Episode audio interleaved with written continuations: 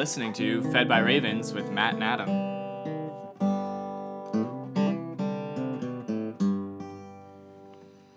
Good morning, Matt. Whoa. Oh, good morning, Adam. I wanted to do today in a fake English accent. I thought it would bring a little bit of variety. Okay. Instead of saying aluminum, we'll say aluminium. Aluminium. Welcome to day 219 and 220. And if you're thinking of turning this episode off because you can't handle my fake English accent, I'll let you know right now. I'm not going to do it. I'll go back to normal. Thank you. You're welcome. Where are we today? In today's oral transmission of the gospel. oral tradition is what I meant to say. But transmission is also a helpful thing when driving something, and we're driving this whole story of God into our hearts and minds and starting to believe that just maybe his story intersects with our stories, or our story can intersect with his story of life. Where are we? Our Old Testament reading for today is 1 Chronicles chapter 24 through chapter 27. The chronicler, sorry, Man. the chronicler is uh, now at the point of reminding everybody how great of a leader David was. He had his big failing that we listed about trusting in the armies and trusting in a census, but he made it through that. And the only way anybody makes it through anything is repentance and absolution. So David made it through another failure through repentance. Um, so that's great. And now he gets to operate in his full kingness. One of the reasons he is so great is because he's just a good king, and kings have to organize Yes. because anything organized is better than unorganized. Yes. Right. So As we- we've discussed several times. several times. Yeah, so we are in the uh, amazing part of Chronicles that usually, if you're reading at this point, you're like, okay, okay, I get it. Uh huh, uh huh, uh huh. But do you really get it? This is the point Do where you really? you're like, I just got to push through and say I've read the Bible. Where is the story? Where is a cool nugget?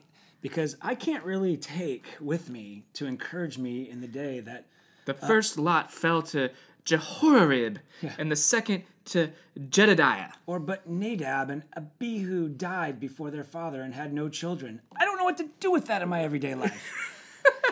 well, you should. It's about life and death. No. Yes. But uh, the overview of all this is really cool. David organizes everything and he emphasizes and begins with the most important thing for his reign and rule and his nation, which is organizing the priests. Yes. And what I've discovered as we work through this, you'll see this number kind of come up again and again. Uh, the number 24, Yeah. the number 12. It's really interesting, right? So he creates this priests for 24 work shifts. Yeah, basically, he's got it all down to where each shift of group of each group of priests is w- working like two to two and a half weeks a year. Right. And and you think about like 24 hours in a day, like mm-hmm. he's using just the natural things set up, the mm-hmm. order that is set up by God. God is a God of order. Mm-hmm. And so he's using the numbers 12 hours in a day, 12 tribes, 12 months a year, 24 hours, you know, and so there's 24 kind of times and then he lists the genealogy and to set up the legitimacy and function of the temple. Yeah, of the priests, because you have. I think this is worth noting because I kind of forget sometimes, but the two priestly lines again, they're coming from Aaron, but they're mainly coming from Eleazar and Ithamar. Uh, and so basically, you're tracking your line to Eleazar or Ithamar. Um, and so now at David's time, we have Zadok, who's under the line of Eleazar, and we have, uh, oh no, what is it? Ahimelech. Okay. So I kind of fall asleep as soon as you say those names. Yeah, I know. But we just have to imagine, like, okay, so it goes Bill Clinton to Al Gore, who loses to George Bush. Okay. And then, yeah, I mean, like, you just think of But these are family leaders. lines. family lines. Well, yeah. And then George Bush, H yeah, and true. W. And, um, but that's how the original audience is reading this. Like, they are seriously aligned to a party, not a political party, but a family line. Mm-hmm. Yeah. just switch it out. Like, I'm from that tribe. It's tribal lines. Mm-hmm. And so um, I just think it's cool as we go through this. If you ever wonder about like church and how do we get like elders and deacons and and ushers and musicians. Why do we have any of that? And I, as a person, as a church planner, have tried to reimagine church in every which way but loose.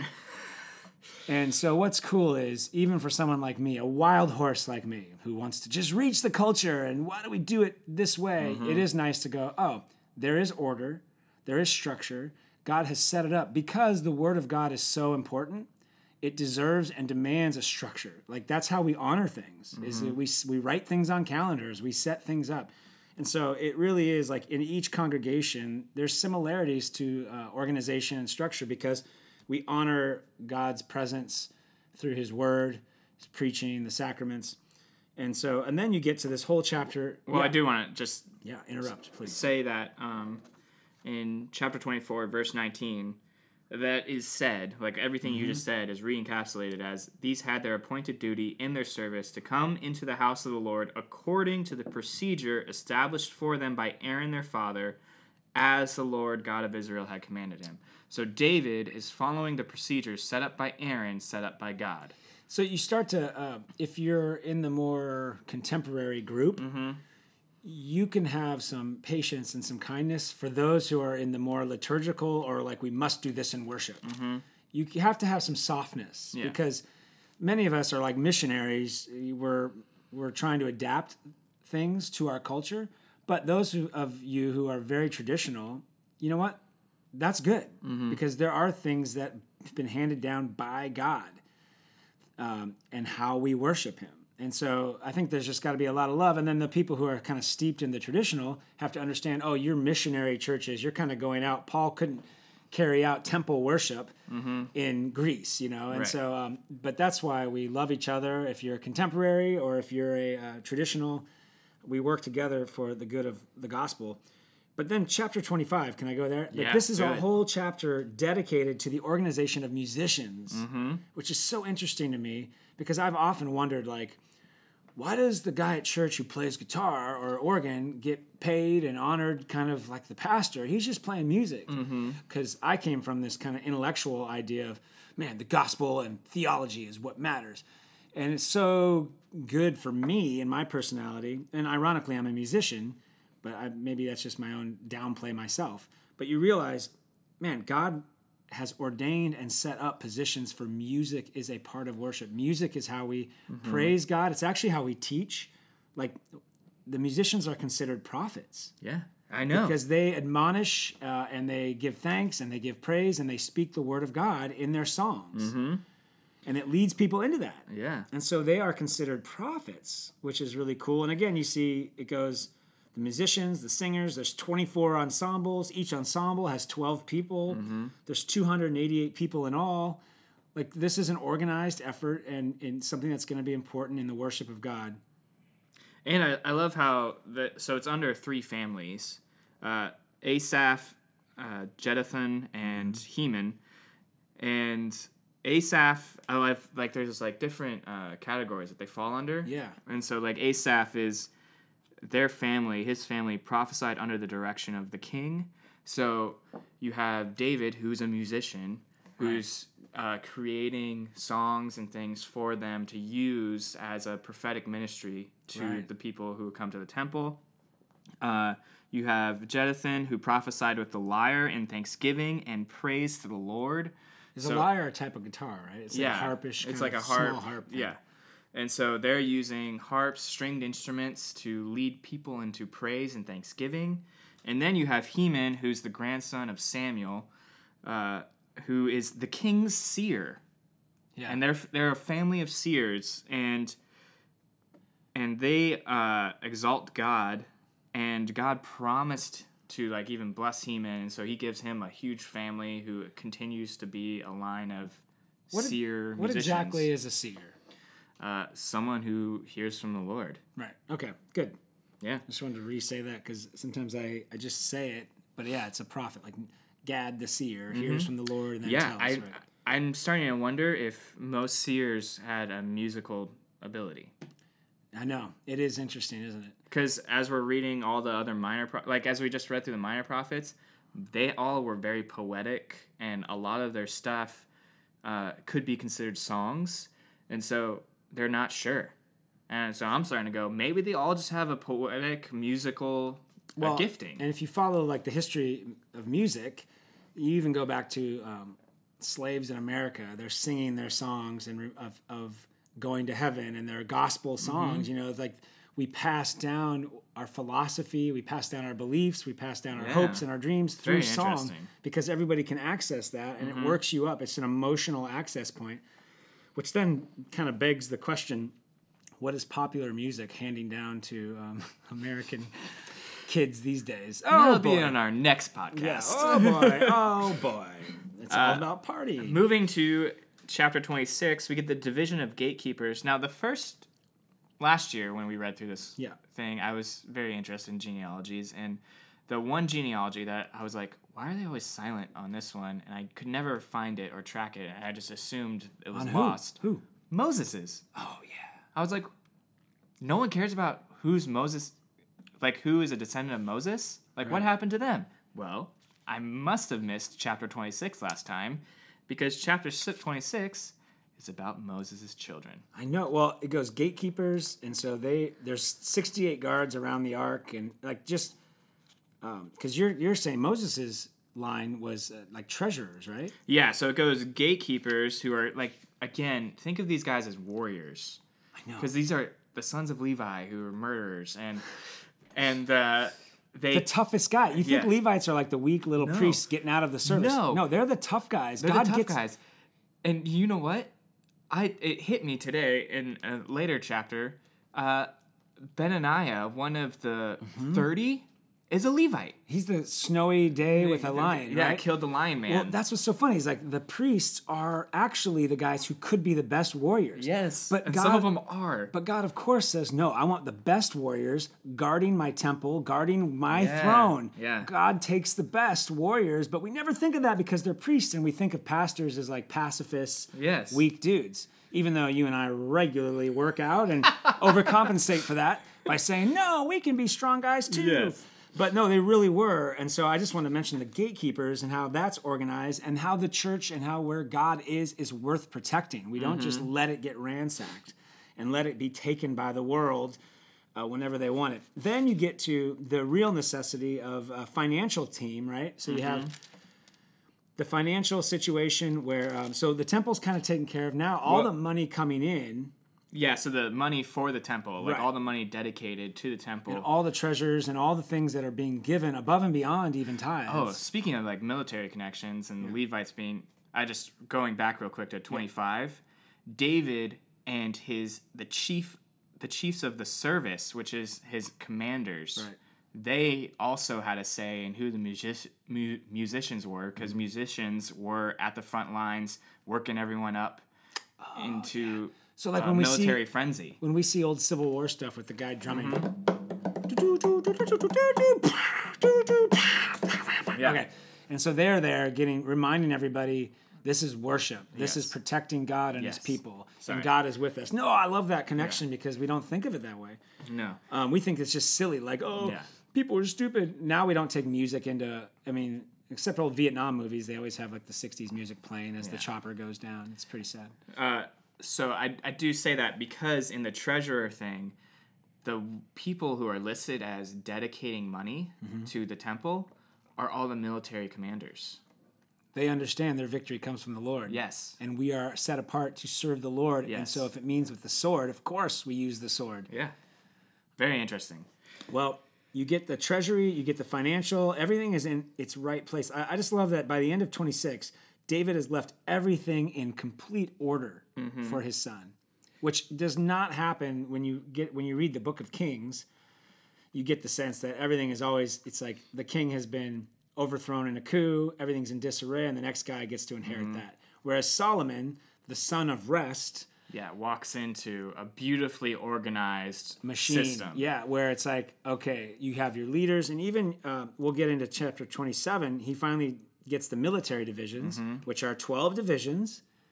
Each division has 24,000 men. There's a tribal like leader over each division. Mm-hmm. They and uh, it's for 12 months. Every month of the year, a new division comes in and protects Yeah. the temple. There's only one unit of active military presence a month. This is the original reserve system. Yeah. So like great. you always have one of the tribes' armies of twenty four thousand.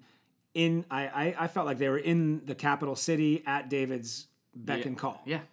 and they serve for a month, and then they go home, and so you go, you serve once a year, Yeah, for a month. and then when there's battle and there's war, then you organize and you all go out from where you are, which makes sense because you have like this reserve set up in each of the um, the allotted tribal areas. Yeah. Each tribe has their twenty four thousand ready to fight, which reminded me too of. Um, that organization doesn't come from nowhere; it comes from God, Yes. and that God speaks. Jesus speaks of angels being organized yeah. like this in legions Mm-hmm. and and um, so and then at the very end of this section you got his basically you have his cabinet right his advisors and i was saying to you earlier that in verse 33 the position i want and feel most equipped for is uh, the king's friend that he had just someone like this is the king's friend. And so that's like wisdom. It's i feel like it's kind of how we work. Like am i crazy for thinking this? I can be honest. I can say stupid things but you know what i mean. Yes. um, you're not holding everything I say and do literally. You understand the philosophy behind it and what I'm working out. And so, like, even down to the friend's king or the king's friend. Um, so, I just thought it was brilliant that David adapts the old tribal system for a united Israel under kind of a central authority. Mm-hmm. And, and then, if you extrapolate that to us, I feel like God gives us wisdom, like in whatever calling you have to be a husband, to be a wife, to be a mom, to be an employee. I feel like there's an organization to it where He surrounds us with the wisdom of family and counselors or whatever, but ultimately, we try to line it up with the Word of God for us. Oh, I did want to Yeah. point one other thing out, and I think it's a, a cool note. Is in the end of 26, um, he sends out a bunch of Levites to be uh, uh, officers and judges over the land, and they each go to uh, tribal allotments and reign there. And so it's cool to think of again. He's using the Levite, the priestly system, to go out and administer the word of God throughout the entire land, Yeah. and it's all being held together by the word of God. It's kind of like our police agency or something you know like Mm-hmm. it's not just one central place and then you wait to hear it's it's set up all over the place Yeah. and i think that even goes back to the wisdom of jethro to moses like you can't do this alone you need 70 elders and Mm-hmm. that's traditionally the 70 elders who would help judge Yeah. and disperse the responsibility of justice and equity and Mm-hmm. love and mercy cool man. So that ends uh, that's good for chronicles today. You had no idea that in chronicles 24 through 27 there's so much good stuff. I didn't lot of good either until i started talking to you. Yeah. but but really i think the uh, i think starting off with the english accent has helped me understand all this better. Yeah, probably. all right, let's go to our New Testament today. Another uh, book that looks similar in spelling phonetically. It's very confusing. We go from First Chronicles to First Corinthians. Where are we? Our New Testament reading for today is 1 Corinthians chapter 3 through chapter 4. It's very rare that we get two full chapters of a New Testament. I know it just lined up nicely. I'm so thankful for that. Usually, you know, it's three twelve Yeah. to four two. Yeah. Um, Paul, where has Paul been? Just remind me real quick. Where where did Paul just come from in chapter So, two? chapter 2, Paul again is trying to remind everyone, he's trying to reunite everyone around the hmm. mind of Christ. That's right. and saying, Look, you all have the Spirit of God, which means you all have access to the mind of Christ, and you're united together that way. And there's a difference between those who are thinking in the flesh, like the natural man, who can't comprehend spiritual things, and those who are working with the Spirit, who have access to God's mind through the Spirit and can discern spiritual things. Right, because Chloe's people busted them and said, Paul, the place where you stayed for months and months or a year or whatever, Uh, a year and a half. a year and a half, they're all divided following Apollos, following Cephas, following you. Fo- He's like, what? And so that's what this, you have to remember the first letter to the Corinthians is dealing with that disunity. Yes. And ha- that disunity totally betrays the message of the gospel, which is unity in Christ. So in chapter three, there's like a famous, I don't know if it's quoted correctly, but I've heard people in my time, my 20 years of ministry or whatever, Same. where people are like, uh, I feel like this church, they're just giving me milk and I need meat. And that's Paul is actually not using this as a means or a method to judge a church at all. You know what I mean? Like we I mean, it, he's actually this whole chapter is against that. yeah, he's actually proving how it's silly to ever accuse a church of like they just give me milk and I need meat. So if you have that, you're part of the problem. If you're thinking that, that's the problem. Can I ask what is the milk? What does he mean by milk? Well, by milk, he's saying uh, milk is the message, the simple message of which Paul was completely committed to, which is Christ crucified there you go. and resurrected. Christ's crucifixion and resurrection is the simple milk. But we think of it as a bad thing. Mm-hmm. But Paul is saying you aren't ready for the meat because you're children. Mm-hmm. And it's not a sin to be a child No. it's not a sin. In fact, it takes time. Spiritual growth and physical growth are the same. Mm-hmm. And physical growth, you can't expect a child to go from age two to be a 15 year old in one week because they went to an awesome seminar and had the mm-hmm. best speaker in the world speak to them. And all of a sudden, your two year old is a 15 year old. Mm-hmm. It takes. It takes 13 years to become a 15 year old. I was just thinking about is there an actual emotional difference between a two year old and a fifteen year old? Well, you regress through middle school. There's an obvious regression back to about five, and then yeah, you finally catch up to 15 years old, probably when you're 18. Yeah. and then yeah, but but Paul is saying, look, it takes time to grow spiritually, mm-hmm. and like children, I have to tell you guys, stop fighting in the back seat of the car. We're all going to Wally World. We're all going to Disney World.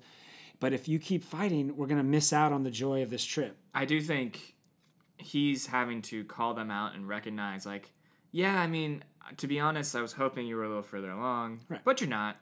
And so I'm gonna have to deal with you this way. And I'm so- gonna have to discipline you as children. And just like as a father to a child, like you're acting in the flesh right now, accusing your sister or accusing your brother or thinking that you're better or worse or and he's like you're acting in the flesh and you're still in the flesh. And here's how I know because there's jealousy and strife, which is a sign of being immature. Yes. And uh, even for children, I mean, adults hide it much better. But if you're jealous of somebody and there's strife among you, that is a immaturity thing in you. Yeah. And that's and that's okay. You got to grow up You just gotta grow up. But growing up takes time and so then he gets into the actual uh, event right Getting back into the idea of what he originally addressed them about, which is, uh, apollos yeah, who's who do you follow? And he's going, look, don't you know that Apollos and I are just humans? yeah And I love it too because I think also the way this has been presented to me was that Paul didn't like Apollos. yeah it's always like he was against, against him but when but you read it it's He's like, like, no, no, no, no. He actually loves him. Like he's fine. He sees him as another worker. well he quite literally says i planted and apollos watered and we both understand that god gave the growth Yes. it's not who plants or who waters is anything but god only god who gives the growth he who plants and he who waters are one Mm-hmm. and each will receive his wages according to his labor for we are god's fellow workers and you are god's field god's building. So he's building up to, to his big line about the temple. But yeah don't be confused. Paul is not against apollos. He's just saying the fact that you're going i'm of apollos and apollos is better. And and and here's what's really happening. Paul is kind of a difficult character, mm-hmm. and his message is so simple. Mm-hmm. Apollos was telling us more, and so I'm moved on from Apollos. Oh, you're still on Paul? Yeah. We used to go there. Now we go to Apollos.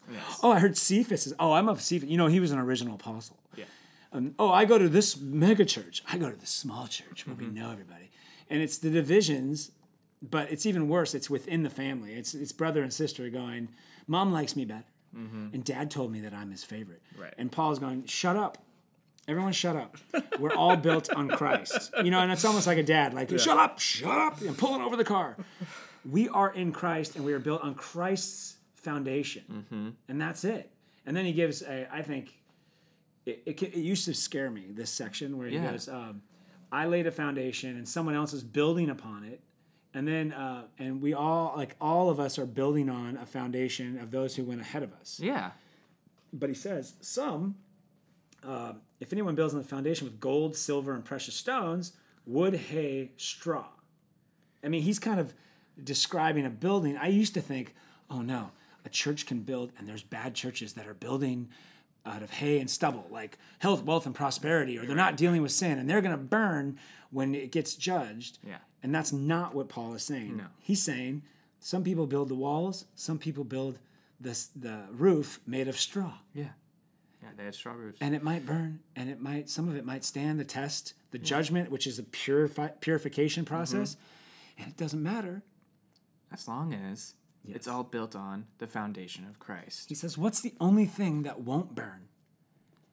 The foundation, mm-hmm. because the foundation is Christ. Mm-hmm. That's what we're doing here. And so, if anyone's work is burned up, he will suffer loss, though he himself will be saved, but only as through fire. Yeah. And so that used to be presented to me as a bad thing. Like you've been a bad Christian, a backsliding Christian, and you're only saved as um, by fire. Like you barely made it. That's how I mm-hmm. remember Right. people I love told me that. And now I'm realizing Paul is not saying that because that's insinuating there are people better than others. And he's trying to say, you're not better. There's no room for boasting. Mm-hmm. You're all saved because of the foundation of Christ. Please come back to the milk. So if anyone, yes, yeah, he's basically saying, come back to the milk, guys, because you haven't you haven't moved on from that Because yet. babies need milk. And it's not a bad thing to have milk. You need milk to grow. You can't eat steak when you have no teeth. yes, and again, he's he's saying, look, even if all your work in Christ burns down, as Yeah. long as the foundation was Christ, it doesn't matter. That's all you have anyway. That's all we have, anyways. So who cares? And, and here's why he says God doesn't care. yes, Because I'm not looking at the temple you're building. right. You are the temple. Mm-hmm. That's why it's so profound. He's like, each of you is the dwelling place of God now. Mm-hmm. Now look at Corinth. There's 12 major temples in downtown where everybody's eating and partying and having temple prostitution and they're, um, they're offering up their children as sacrifice, all sorts of horrible things. Our God doesn't need to build a temple like that anymore. He's Mm-hmm. done that to establish Christ. And now Christ has established you as the temple of God and it's built on the foundation of Christ. You need to trust and rely on that. And when you do, guess what totally disappears? Boasting Mm-hmm. and divisions, because you realize I am saved by grace through faith. Right. That even my faith is a gift of God. Oh God, thank you. Have mercy on me. You have had mercy on me in Jesus Christ. Yes. And then he moves into uh, chapter four uh, with this idea of because he's building up upon the idea of boasting Yes, and 'cause that's the judging like three, who right? who's better and who's weaker and who clearly has grown and who hasn't and who has the mysteries and who doesn't and and so he's like Yeah. just like had it and so in chapter four there's a very sarcastic tone throughout this chapter because he's like And you just, i'm up to here you just made me realize too. Um, part of temple worship is you you go and the temple, not God's temple. Yeah, I'm talking pagan about temple. the pagan temple is that there is an oracle. There are people who have the mysteries, and the mysteries are almost always future, Mm-hmm. a future blessing. Like so, mm-hmm. you go and consult. Are my crops going to grow this year? And I need good luck, and I do that. Yes. And so, Paul's use of the word of mystery is the opposite of the term used in popular culture. Is that you no longer are con- um, going to the oracles for some mystery future. We're telling you fact, pa- the past, which is Christ died for you. It's no longer a mystery. It's for Jews and Gentiles. Mm-hmm. And so he's like, and all I am, and all Apollos is, and all Cephas is, is stewards of the mystery of God. We're stewards. That means we, okay, so like if I'm your steward, you're the king, and um, I'm paid to handle your money or. Yeah, handle yeah, or handle. Let's say let's even make it even more simple. I'm like your food taster, and I, I I'm your waiter. Yeah. I'm your steward.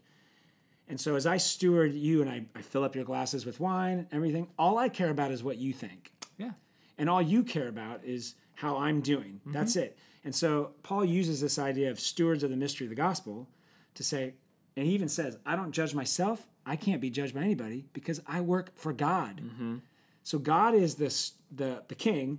He is the steward. So if someone says, "I don't like your waiter here. Your steward is not serving it right," you would say, "He's my steward."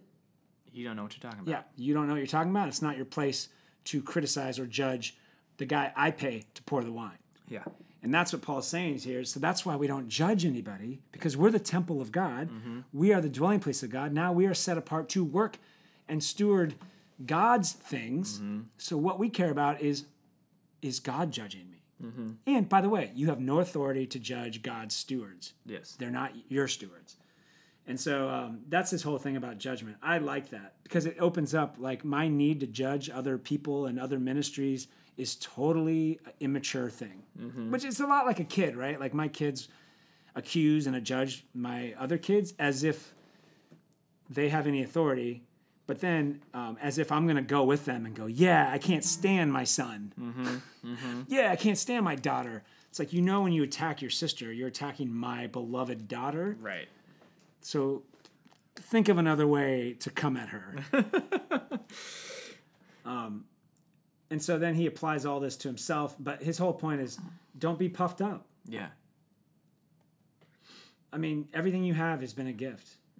And, uh, and then he gets sarcastic. You're right. He's like, "Oh, you've become rich," and this is where he goes. It's kind of a famous idea about um, the state of the apostles. Right. So he he gets sarcastic. Like, "Oh, you guys are rich and you guys have power in your culture, and look at the uh, look at the apostles.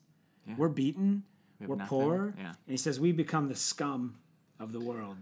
What is scum, Matt?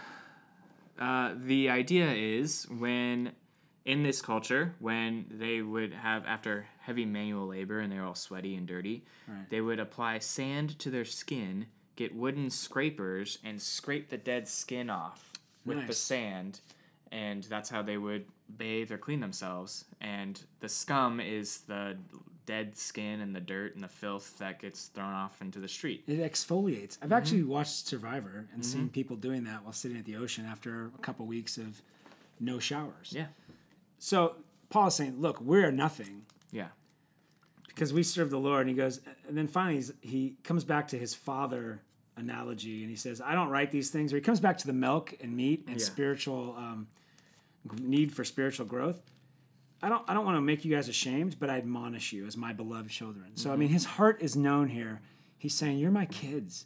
And I have to often say hard things to my actual kids. Like, Yeah. hey, you need to learn to do this, this, and that. It's not cool. You're not gonna you're gonna lose opportunities. And so if you understand that, you, you- it opens up what Paul's saying here. Though you have countless guides in Christ, you do not have many fathers. Which is what I say to my kids. You know, you you have a lot of teachers, you have a lot of people that come in and out of your life, but you only have me as your father, which means I'm going to be here for you forever. Right. And Paul is saying, I am here for you as long as I live, and I became your father in Christ. How? Through the gospel. Right. So I urge you to be imitators of me. Like you act like your dad. Again, like uh, reading this growing up, I need to act like Paul, and I need to suffer, and I need to go out into the the marketplace and preach the gospel. It's like, no, I am no Paul. Yeah. Also, Paul is not your father. Right. Paul Paul Paul is, is, not a- your father. is the spiritual father. He's saying to the Corinthians. to the, this Corinthian church that he's writing to, because he's like, I am committed to you guys right. Which begs the at question At a very specific time. who are your spiritual fathers? Right. and start looking at them as fathers that they've committed to, to you forever. Um, and then he lists one who's been a good child and grown up, and he has someone, Timothy. Yeah. He's like, I'm sent Timothy to you, and to remind you of my ways in Christ. So, like, as a child father relationship, like, my son acts like me. You can tell he's my son because he acts like me. Um, it's pretty funny. But uh, this is where he ends up. He says, uh, Some are arrogant as though I were not coming to you, but I will come to you soon if the Lord wills. I will find out. Um, not that. And I will find out not the talk of these arrogant people, but their power. Mm-hmm. Which, and then he ends with saying, Do I have to come to you? What do you want? Do you want me to come with you with a rod or with love and a spirit of gentleness? This, out of context, Paul sounds like a mean guy, right? Mm-hmm. Harsh. But in context, he's a father. Do I have to, do I have to come into that room with the paddle? yeah. Or are you guys going to figure it out? And so I can come in there with hugs. I'm so proud of you that you worked out. Yeah. And the kids are like, okay, okay, okay, just let's share the donut, Yeah. okay? Oh, and then I can come in and go, you guys figured it out. Okay. So glad. Or I come in there with the paddle. Right. No one ever gets a donut again. Mm-hmm. And that's what Paul is saying here. And he's like, look, I know you guys are arrogant, but the word of God is powerful. Right. I just this whole thing. So spiritual milk and spiritual meat is about spiritual maturity, and to grow up, you need fathers. And Paul's saying, as a father, I'm admonishing you. And I feel like as pastors, we have the opportunity to be fathers. And that's why historically you'd call the pastor father, you know, like in the Catholic Church. Yeah, yeah. Father, forgive me. Because that's his role, especially in communities. Not it's harder in America where everyone's so transient, but you allow a spiritual person to be your father. They can bring you the law and the gospel. Mm-hmm. But the law is to set you free. You know, the law. There are times when it's like you got to stop complaining. You got to stop being a, a negative person. You got to stop this division because I love you, and uh, and this is how you grow. There's things better than breast milk. By the time you're f- at least five or six, you'll discover you might like goldfish or things like that, and not just breast milk. Yeah. All right. Today I'm reading Psalm 92, a song for the Sabbath. It is good to give thanks to the Lord, to sing praises to your name, O Most High, to declare your steadfast love in the morning and your faithfulness by night, to the music of the lute, the harp, to the melody of the lyre. For you, O Lord, have made me glad by your work. At the works of your hands I sing for joy. How great are your works, O Lord! Your thoughts are very deep. A stupid man cannot know, a fool cannot understand this. That though the wicked sprout like grass, and all evildoers fl- flourish, they are doomed to destruction forever.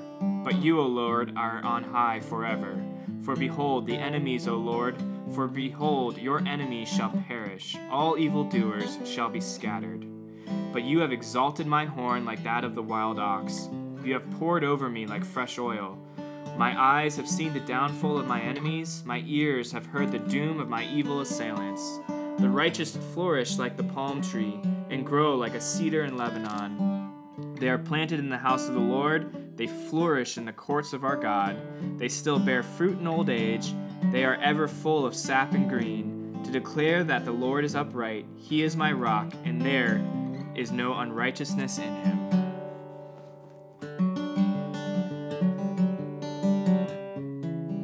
Boom. You've just been fed by ravens. Go in peace and serve the Lord. We'll talk to you next time.